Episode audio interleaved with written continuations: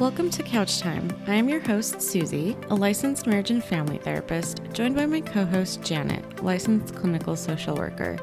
Thank you for joining our show where we dive into topics like mental health and relationship wellness, along with sharing our experiences and lessons learned on our road to licensure and building a private practice. You can connect with us at roadtowellness.co and susiehalajian.com, where you can also find show notes for this episode. Everybody. Welcome to Couch Time Podcast. My name is Janet Bayramian. I am here with my co host. Hello, everyone. My name is Susie Halajian, and we're so glad to have you guys back. Yeah, we have a special guest today. Her name is Dr. Veronica Eo. Thank you so much for joining us today. Thank you. I'm so glad to be here. Thank you so much for giving me this opportunity. Yeah, we're so excited for you to be here. We're going to be talking a lot about moving from agency work, going into private practice. I know, Dr. AOU also um, have been talking about going on maternity leave and what that looked like for yourself as a professional. So, before we go into that, um, can you tell us a little bit about yourself? What drew you to the field of mental health? Yeah, so what initially drew me to the field was I had an awesome therapist. Let's kind of go there. I had an awesome therapist, and I was like, I want to be just like her. I want to do this, you know? And that was when I was still in community college um, and still kind of trying to figure it out. You know, I knew I, at that time, I I thought that I knew that I wanted to work with kids, and I was like, how can I do this? How can I, you know, get in that? And just taking classes and naturally just evolved into there, you know, from undergrad and then, you know, getting my master's and then eventually getting my doctorate and just loving this field, loving working with people, relationship. I love to talk. I love to listen. I love to grow. All those things. I this field was meant meant for, to put uh, put me in a little little box in it and to contribute. So that's kind of how I got into it. Amazing. I love that. And uh, out of curiosity, because, you know, as mental health practitioners, there are so many different routes, you know, that we can take. Like, I know, Susie, you're an LMFT, I'm an LCSW. It sounds like for you, um, Dr. AO, you also decided to get your doctorate. So, out of curiosity, you know, what what kind of helped you decide to go on that route? So the seed was planted actually while I was getting my master's, and I had met someone. I believe she was an MFT who she was in the doctorate program. And she's like, you know, um, this is not necessarily a traditional thing because I got my doctorate in education, so not a PsyD, which she's like, most people go in the PsyD route. And she's like, you know, for me, I felt like my clinical skills and what I knew was very strong. But in terms of education, it's always been a passion of mine. And that's what she said. And I was like, yeah, actually, me too. So the seed was planted, you know, and, and then I went through the logisticals of graduating my master's program, collecting hours, getting licensed. And, you know, once that happened, that seed began to grow a little bit for me. And I was like, you know, I'm really passionate about education, particularly stemming from my own experience. So I present as a Black woman. I am a Black woman, but a piece of me also is my mother's Mexican. So I am an Afro Latina, that, you know, and I remember when I was learning how to speak English, it was a struggle for me. And at that time, now mind you, it's kind of the 90s, right? There wasn't so much of the talk of being bilingual, integrating that into schools, also being black, you know, because that wasn't a, a, thing. Also being biracial, and and I was like, I want to learn more about it, and so the doctorate program that I pursued talked a little bit more about educational psychology. And I was like, I want to, I want to know more about, I want to put in my skills as a clinician, but also from my own experiences of what influenced me to learn, um, how that influenced my educational journey and all those things. And so that's kind of what drew me into it. And I just graduated, just like mm-hmm. my degree says May. I defended in January, but I just graduated. It took a little bit longer than I wanted to, had three babies in the mix so that kind of throws into it. But I'm so glad that I did was able to take it and just being able to combine those two things um, ultimately in what I decided to do my dissertation on. I I'm talking a lot, but I, I did it on uh, student mothers because I was wow. a mother in the program and I didn't necessarily see myself represented as a mother juggling this piece also working you know being a clinician. And so that's ultimately what i decided to do my dissertation on and hope to expand on it provide more information and hopefully even to uh, start up some support whether through programs or different things to be able to assist other student mothers. Because the reality is you know moms are out there. We're getting our schooling worth. It's a big piece of it. So long-winded answer Congratulations, like, by the yeah. way. Thank it, you. It also you. sounds like such a unique and underrepresented topic, right? Like there are so many dissertations that we hear about that feel like, you know, different versions of the same topic, but you know, even as I was I was going through your social media the other day and I was like, these are such incredible conversations to be having. You know, like there are so many women who are in school, who are raising children, who are, you know, in pregnancy and and no one really talks about it so what an incredible kind of nugget to have found that personal connection to but to speak on as well Yes, I needed it also. I needed something to keep me going, my purpose about it too. And, you know, as I, especially because of social media, being able to connect with other people. Mm-hmm. And I, I kept hearing, oh, you know, that's not in my physical program. So when I was, I did my first uh, two years physically in person. And then not on purpose, but COVID then kind of happened. so it became online. And that was a thing too. It's like physically, there wasn't anything. My community or what I reached out to was through social media of like, mm-hmm. oh, hey, we're moms also in school. Like, you know, let's kind of bond and, and try to support each other. So thank you. And I love that you're on this platform talking about it because I have to tell you, you know, with some of the clients that I work with who are parents, you know, who have young kids and want to go back to school or want to pursue a particular type of career, they think it's too late or, you mm-hmm. know, that you know that piece really holds them back you know there's a lot of uncertainty about it. So i love that you're here essentially saying no it's possible. I did a whole dissertation on it. I'm sure you know there were bumps in the road like with any person's journey you know through graduate school. But i i appreciate you sharing that it was a possibility for you and that you know in, in a sense you felt underrepresented but in a way you're you defended yourself in the dissertation and you connected with other parents, young moms who are in the similar journey like you. Yeah, yeah, that was the goal, you know, because I think I heard that too. I remember when I, you know, got my acceptance because, so self disclosure, y'all, I applied, got pregnant, and then got accepted. So I knew that I was going to have a baby in the program.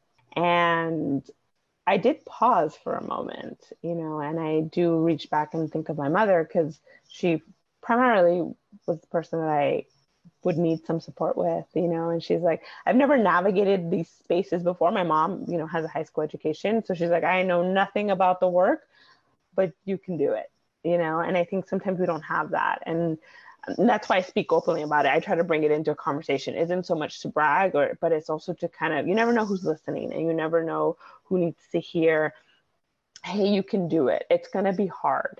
There will be some tears, believe me. I cried a lot and doubted myself, but you know, you can do it if that's what you want. And it might look differently. And that's, you know, and that's okay. And let's talk about that. Maybe it's an awful experience. You know, some of the mothers that I got to interview were like, this is awful because COVID hit in the middle of their program.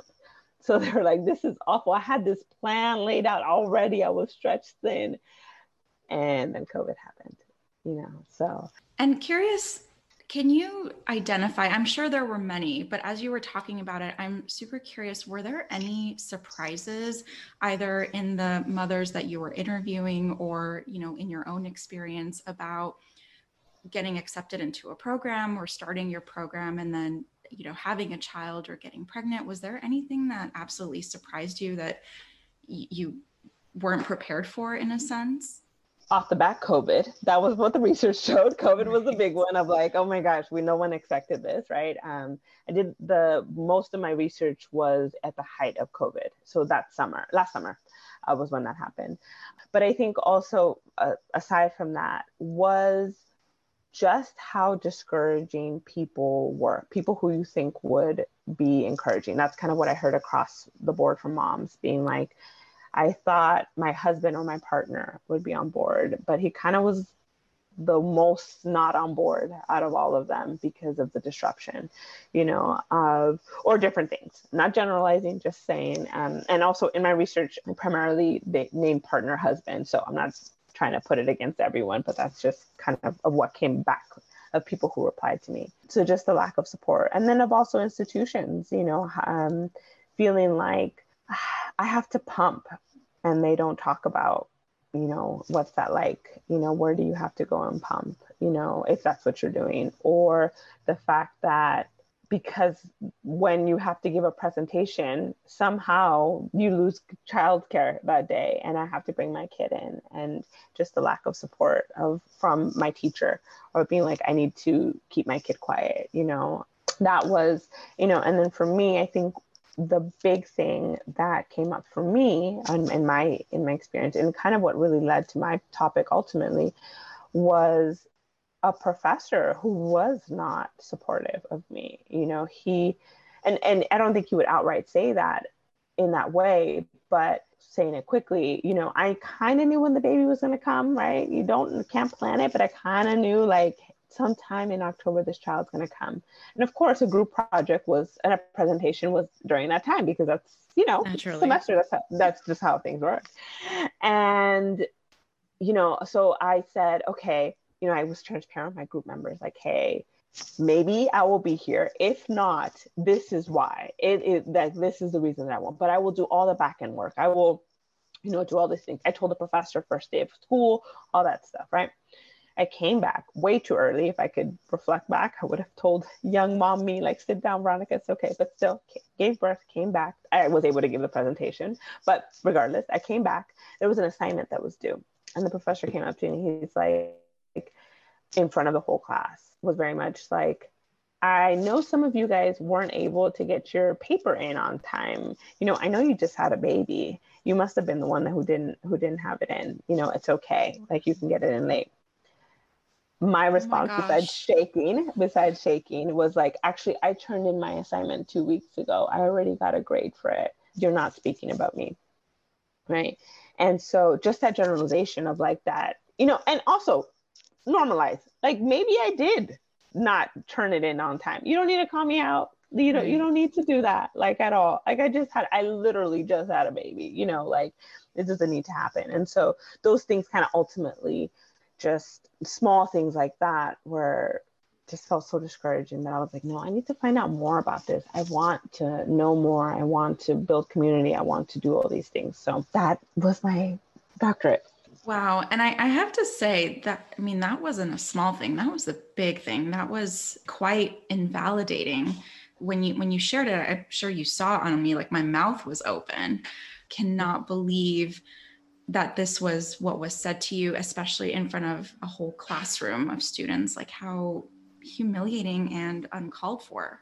Yeah, and targeted too. Mm-hmm. You know, mm-hmm. like such a huge assumption. And, you know, Janet, like you said, uncalled for. Oh, I'm so sorry about that. Yeah, me too. Believe me, I, I wrote I wrote about it, uh, not in just dissertation, but also kind of gave back feedback and was yeah. like, that's not appropriate because you never know, you know, different people how they take those things and you know it's just not supportive and we were still in the middle of a global pandemic so how about we not forget about that too yes and it's so so important to i think be calling these things out because like you said like talking about motherhood and i'm sure a lot of this is in your dissertation but it's not a conversation that normally gets thrown into you know these like needs for big change even in like institutional settings right? Or even in like partnership settings.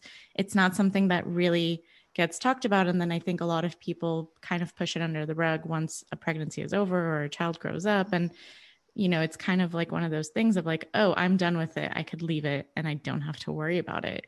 But it's mm-hmm. it's not because it sets sets the future up for for women and and upcoming generations Yes, yes, completely. We think the more that we talk about things, and I think that's also how I present in myself, like as a therapist too. It's like the more that we talk about things, the more we normalize, give space for it. Doesn't mean that I can fix it. I don't know how to fix it completely. I have ideas, but just even that can feel comforting and and so needed instead of you know just brushed under the rug absolutely. Absolutely. And actually thinking about some of our listeners you know i imagine a lot of our listeners are you know interested in going into the mental health field. A lot of them might be in grad school. Could you offer any either advice or feedback for you know a lot of you know the the listeners that we have here that are thinking about either starting a family, you know, while they're in grad school, or if it just happens to happen, you know, can you offer any feedback? I would say do it if you want to do it. Like, I think I love to plan. So it's self disclosure, I love to plan. So me becoming pregnant was not part of the plan. However, you know, things happen. And if it's truly where you want it to go, or the accident happens and that's truly how you want to go, you know, do it and find support, find community, find at least one person that can just be there for you you know even if they don't know what they're doing you know i i think of myself of why i talk about it so much but i think also i think of the people who not on purpose but just showed up in my life to be really beneficial you know at, at the time that i needed again they didn't have the words for it but it, it made a difference. And also use social media. In social media there are some groups out there that talk about this parenthood dynamic. And i think sometimes when we think of social media we think like oh it can be very judgmental or over and it can. And um, you know time consuming and it can be. But also there is community. That is the point of social media instagram. You know it was is supposed to be you know connecting. And so even if they're not in your program that would be where I would suggest first if you could find someone in your program. If not, maybe finding someone online, you know. And and I did, you know, I think of moms that I found that were having toddlers or older who were able to kind of say, you know, hey, you can do this. It won't be easy. Um, and that I will say that to everyone. It will not be easy. And I 100% feel that and do that, but also just take one step at a time, one step. And, you know, eventually, whenever that happens, you'll get there, you know. And I think if it doesn't happen, you know, if you're in a two year program, so my program, I did it in four years, right? It was supposed to be a little bit faster, but that didn't happen. And that's okay, you know, like the diploma's still there you know you can still call me doctor it just took a little bit longer and just adjusting to that so that's mm-hmm. kind of what i would say Love that. That's beautiful feedback. So, you know, going going with it no matter what surprises come your way. I love that feedback. Yeah. yeah. And and speaking of that, I kind of want to combine two of your specialties. So, therapy and education, right? And I think we talk about how both of these structures and, and institutions can be quite inflexible. What do you, and I know you mentioned, you know, you might not have the perfect solution to all of these, but you've got some ideas. So, what would be some of those ideas to help the field help underrepresented populations and, and mothers and all of these kinds of things that are so passionate to you to help them really thrive and and seek success? Because i think like even when like colloquially we talk about it in our field like it sounds so impossible to get through these obstacles when you when you can't perfectly plan your life yeah, I think the big thing that comes to me is transparency in terms of like talking about these things. Because i think when i think of especially so from my research so i'm going to quote some of the things from my research of in terms of like so mental health was actually one of the tenants that i kind of because i'm a therapist y'all had to see like hey how is depression anxiety showing up in, in these you're going to school how is it showing up spoiler alert, it shows up. You're feeling anxious, you're feeling depressed, you're feeling like you're failing at everything, right? But one of the things or the questions that I asked was what could make it better? And it's like, I wish I had someone to talk to. I wish that they could just let me be, not try to fix, you know? And I think of, you know, when I talk about things, ideas of what I would, I could think could blend both of them is that if a mom says or a student says like they're hating every aspect of their program then that experience is true. Maybe at that time they really are and they need someone to validate that. They don't need someone to be like well why don't you try this or why don't you try that? You know if they wanted to quit okay that's a different conversation you know and but I think sometimes there's this shame of, I wanted to do this. So therefore I shouldn't complain, or therefore I should always be happy about it, or therefore, you know, these expectations that we put on ourselves. And um, one of the things that kind of came up in the research and that I think is either finding a therapist or finding someone, does not be, you know, a ther- completely a therapist, but like someone that you can talk to that you're able to show up as yourself, whether in the programs, whether that's through mentoring or, you know, through like mental health or different things like that, I think would be really beneficial because that small change can really make a difference between you feeling overwhelmed or not you know? Obviously other things i would have is you know scholarships for for childcare more flexibility in terms of how you attend class but i think that's one of the good things about covid. Covid mm taught us we can do zoom. It's possible. Yeah we can do it you know? We don't need to be physically there. So things like that and flexibility. And also if someone has to bring their kid let them bring their kid. Don't let it just let it be you know kind of what it, it is you know. I i had to bring my daughter for a presentation that i had. For some reason childcare just didn't work. My husband wasn't able to get there. So straight up put her in a stroller prayed that she didn't cry and she didn't. And another mom who was in there whose kids were older she was kind of more a little bit older was like yeah i'll just push her on it.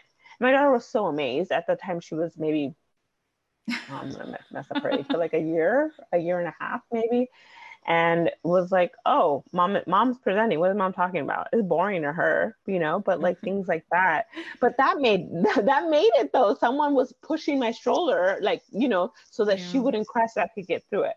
And then also the flexibility of, okay, I'm gonna leave the class because no toddler is gonna sit through a class. You know, in terms of a professor being flexible with okay, I get it, Veronica, you can't show up and, and that's okay, you know. And at that time, so I started the program pre-COVID. So I wasn't able to do Zoom, but things like that, like, hey, let's let's let's be flexible yeah. with that because we we can. You can make small accommodations. It, it and it can really make a difference in someone thriving or not and and it's not detrimental to the you know the idea of what schooling is or you know it doesn't it doesn't ruin the program yes. in any way you know? Like it's not harmful to be flexible. Mm-hmm.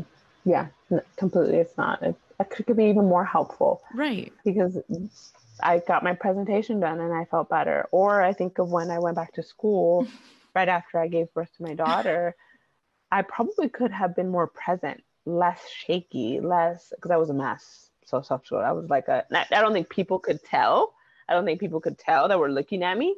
I, and some people didn't mm. even know I was pregnant. I didn't even feel comfortable. And that was a thing also, people not feeling comfortable to be able to share mm-hmm. that they were having a baby, you know. I also wanted to ask you, you know, we, we talked, I know in, in your bio that you shared with us, and a lot of us mental health clinicians, we've gone from agencies we've gone into private practice you know so i'd love to also hear a little bit about your journey you know in agency settings your transition to private practice. What has that been like for you? It's been fun and frustrating also keeps me on my toes you know so started off at an agency here in la kind of the only way I thought that's how you collect your hours. Like that's just what you got to do. You got to go in the DMH route. That's what we call it here in LA for anyone who's not listening in LA. So I jumped into that, you know, and and wanted to do that work. And that's actually the work that I thought I was going to do, you know, forever. And then while I was there, I was specifically working with only older adults and I was thinking about the licensure exam and I was like, we're not only going to be talking about older adults now, are we? I need to learn more about other people. So I jumped to another agency. And in this agency, they were not DMH funded. So they were not, their funding was different. That means restrictions, not restrictions. Well, I don't know. Yeah. Guidelines were different. Maybe not restrictions. You guys can tell I'm, I'm scarred by DMH. As not restrictions, guidelines were a little bit different. And that's kind of where I got even found out that therapists did private practice. I had never heard of it before. Mm-hmm. Never, never, never heard of it before. I had just thought you just went and you kind of can continue to do that, right? And one of the things I think that I had mentioned was about being a therapist of color, right? All the therapists that I knew that looked like me or were kind of sort of in the same thing, kind of just did the same thing. You, like we just go into DMH, that's where you are at. And so self disclosure, the agency I was at was primarily white. And I was first exposed to, oh, that's what happens. I didn't know that's even an option. You know, again, a small seed planted. Didn't think anything of it. Got licensed. I really appreciated the work of doing adults and couples and working with families. You know, outside of older older adults. So really just love that. And got licensed. Got into that doctorate program. Had a baby. And I was like, I need flexibility. I can't be somewhere this at, at, the time my commute for for people who are in LA understand how tough a, a, commute is. Commute was too long; it wasn't gonna work no more. And and I met someone who was like, actually, you know, there's this group practice.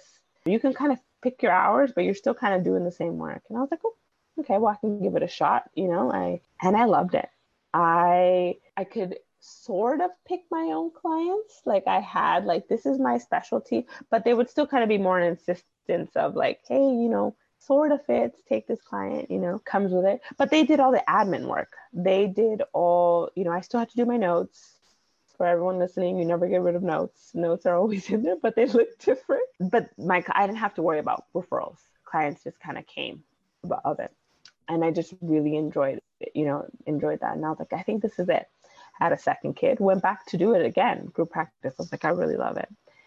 But then I noticed actually I can do this. I was, you know, learning more about the admin work, knowing more like kind of behind the scenes. Because when you don't know what's behind the scenes, you just don't don't know. And I was like, I want to do private practice.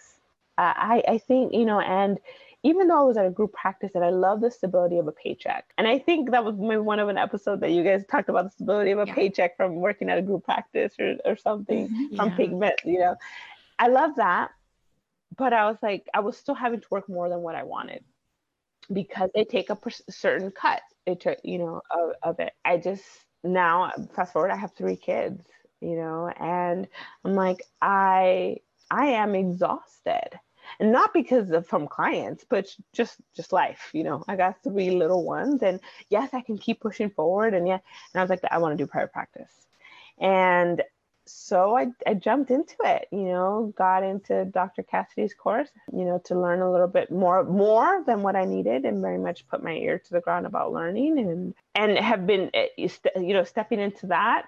And then I found out about podcasts and social media and all these things that we didn't look, this is not how I thought it was going to be. And I'm just like, oh my gosh, this is so different. We can have these important conversations, which is what I love you know? I, I, know that i saw blogs and all these things and i like that too but i love this. I love being able to talk. Oh gosh there's podcasts. Oh my gosh there's speakings about this stuff. You know oh you can connect with with potential clients or or even other therapists. And so that's my long-winded answer of how i got into private practice and and, and how we ultimately got connected and being here well, you've really taken all the, I think, like stages, stepping stones. yeah, all all the stages of what it means to be a therapist. I th- I think specifically, especially like in LA, right? Like for us, it feels like the top of the pyramid is like being present on social media, and then hello, 2021, everyone's podcasting, right?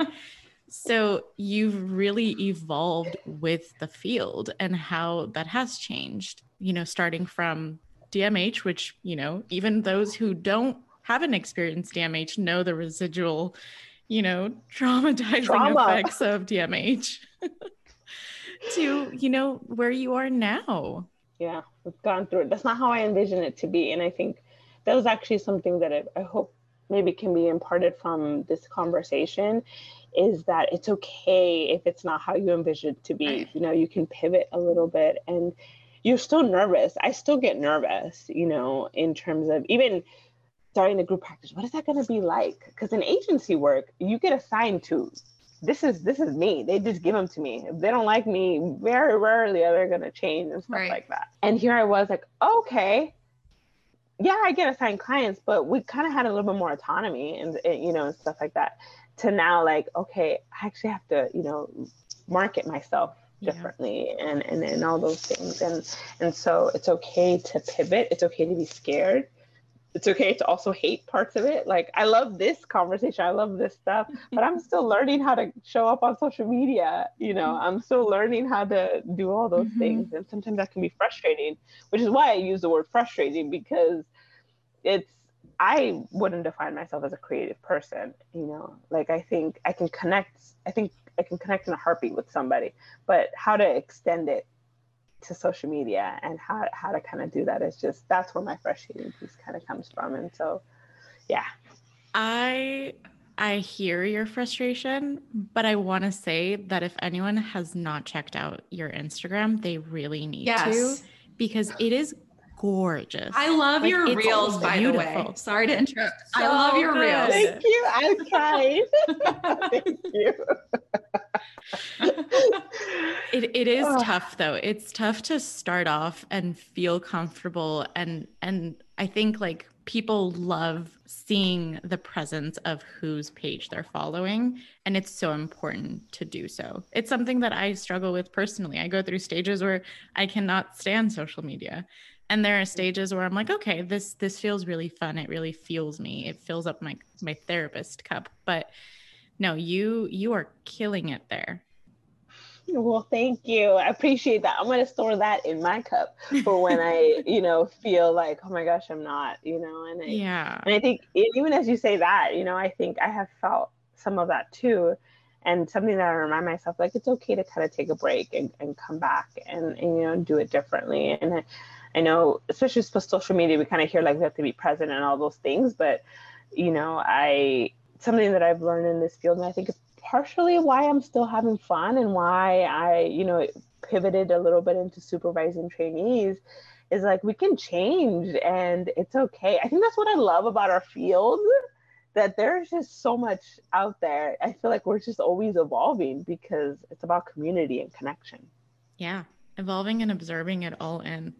Um, yes. I don't want to brush on one thing that you mentioned. You said when you first started, especially at agency, you didn't see therapists of color in private practice and and really in these like group agency settings.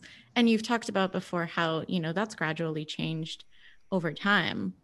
I think I think my question here is what do you feel like the community needs more and what can the therapist community really help to I don't know if equalize the representation is the right word because on social media I've seen such an amazing boom of of therapists of color really speaking out.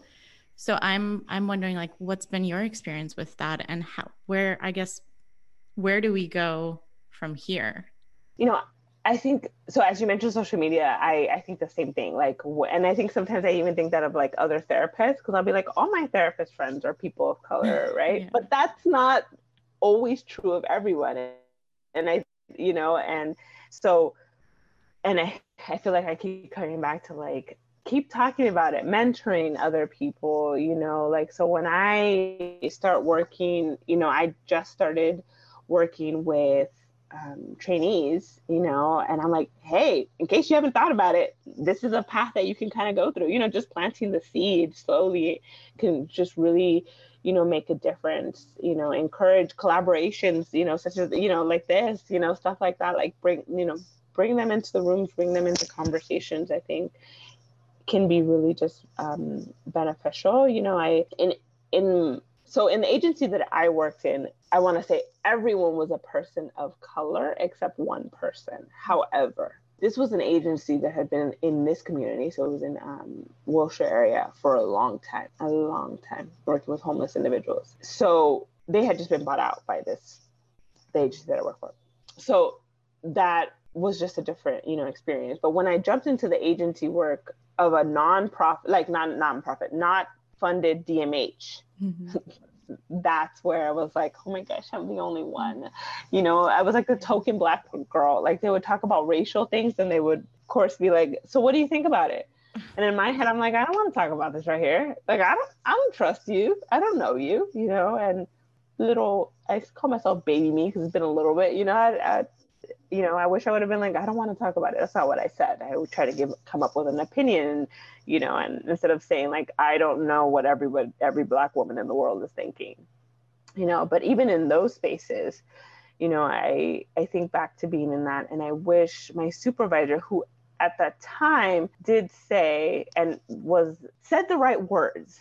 Like I want more people of color that are in this space they're they're doing this but didn't necessarily provide the support to do that because then she would turn around and say well so what do you think about this topic mm-hmm. like as a to speak i'm the token spokesperson mm-hmm. right. you know me and this other woman that i work mm-hmm. with and i was like okay come on that's that's not how you do that either you know or when i wouldn't speak up because i was nervous you know at the time i mean I think maybe sometimes now too, but at the time I was scared of talk. I was one a new clinician, but also I was, I was intimidated of speaking. And to, I'm gonna get raw with it. And speaking in front of white people as a therapist, I felt like oh, they know what they're talking about. I don't know what I'm talking about. You know, they of course should know. You know that phenomenon, and so that's not true. You know, um, but I wish you know could have been more of a, a, a space of not forcing me to have to talk because they're I, I did. I, I got pulled aside and was actually told that I may not be able to continue at that agency. So this is a second agency where they weren't funded by DMH. And so again, guidelines are different. And was like, well, you're not speaking up as much. So I don't think you're a fit because you're not speaking about these issues. Didn't necessarily say racial issues, but you know, stuff like that. Instead of kind of turning the finger around and being like, uh, what's happening there? Wow. Yeah. You know, what's there? Like what are we doing that yeah. is contributing to wow. this. Yeah. I'm so, like I'm I'm hearing like half baked effort, right? Or like backhanded effort. Mm-hmm. Without exactly. without like looking in the mirror, really. Which which makes yeah. sense why, you know, as clinicians, we often run from those settings and go into, you know, mm. group practices or private practice. So it it makes sense why it sounds like in that setting it was just not really sustainable for you long term. Yeah, yeah. And, you know, and it wasn't, and I think because of the change that was happening, right? So I had just gotten licensed, I had just started this doctor program, I had a baby, so I had to go on leave. And I was like, what better time than to make a change? And I did. And that's kind of how, you know, I think that's been just my philosophy and a tip to to anyone who's listening is like a good time to make changes are sometimes when things are already changing you know when you're reaching the next step you know so hey you were a trainee here at this place like where do you want to go where you don't want to go? Okay cool you're there for a bit you know? Take your licensure exam. Do you want to stay there or do you want to go somewhere different? You want to do something you know where it's like taking those opportunities to change. It doesn't have to be just clinical but also you're moving. New new partnership new baby stuff like that. Use those things to kind of evolve yourself and change i think can can just feel good and keep you fresh in the field if that's even a word Yeah, I'm so glad you said that because I was going to ask you what your secret tip would have been for, you oh, know, oh, trainees and new clinicians going through, you know, all those steps and stages of of being a therapist or going into education. So, for anyone who's out there listening, that is a great piece of advice, right? Like if you have a transitional period coming, if you have change coming, take that as like as like a as an open door to do what you want it to do, to follow that plan and that vision. Beautiful. So, our last question that we like to ask all of our guests is How do you keep it real as a modern therapist? Well, y'all already told you I'm showing up on social yeah. media. So that's, I feel like that's, yep. that's as real as you can get, yeah. you know? Mm-hmm. But I think also, I think in, I also kind of know myself and what are my passions are. So I'm not saying that I only work with people that I see that I've gone through obstacles in, but I kind of want to clarify. So, for example, I see moms. I'm a mom, man. And so, yeah, I have this understanding of the different diagnosis and different stuff of how to support mothers that are going through these things. But if you come in and you tell me you're having a hard time with your sleeping baby, I'm going to commiserate with you with our coffee. You know, I'm going to just, you know, share some memes, share some laughter or non-laughter about what kind of what's happening. I'm really going to bring that self, bring myself in that space. I also work with first generation students, college students. You know, I was a first generation college student. So I tap into that tap into some of the things that we do, kind of provide that support. And I think I want to say that's a modern therapist thing because as much as I say like I loved my therapist who at the uh, when you know at the community college and really influenced me, she didn't show up completely like that. You know, it was a little bit different. You know, and just in bringing yourself in, in that space. You know, and and so I think that really keeps it. I think it keeps it really really modern, staying attuned to what's happening in the world. You know, just because I'm a mom that's struggling with depression doesn't mean that I can't laugh at the fact of you know different things. That's kind of I really think how I show show up for my for my clients and also just for other you know I said trainees that I'm supervising all these things like I'm like this is who I am you know i may be a little bit more professional obviously you know in the beginning you know but i also bring myself in there and and i hope that you kind of feel that warmth when i talk you know to clients or whoever so yeah. yeah those are wonderful answers and and ones that i think like keep me excited to be a therapist too agreed well we'd love to share where people can find you dr eo so tell us a little bit more about your social media. Where can people find you there? Your website? Is there anything that you'd love to share here?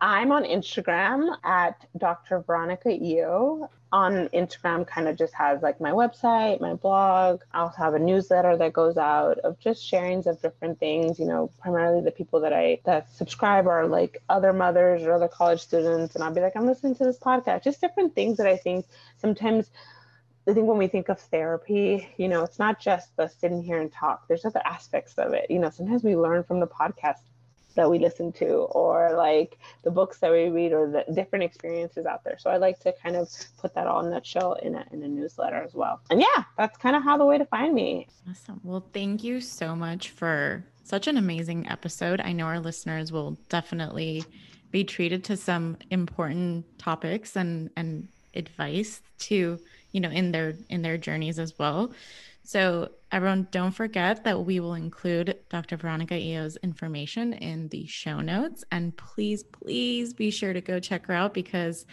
wow those reels those posts beautiful informational. You guys would love it. Agreed. Thank you so much. Thank you for joining us today on Couch Time. You can find show notes for this episode linked in the description, along with all our references and resources mentioned today. If you enjoyed this episode, hit that subscribe button so you don't miss the next one.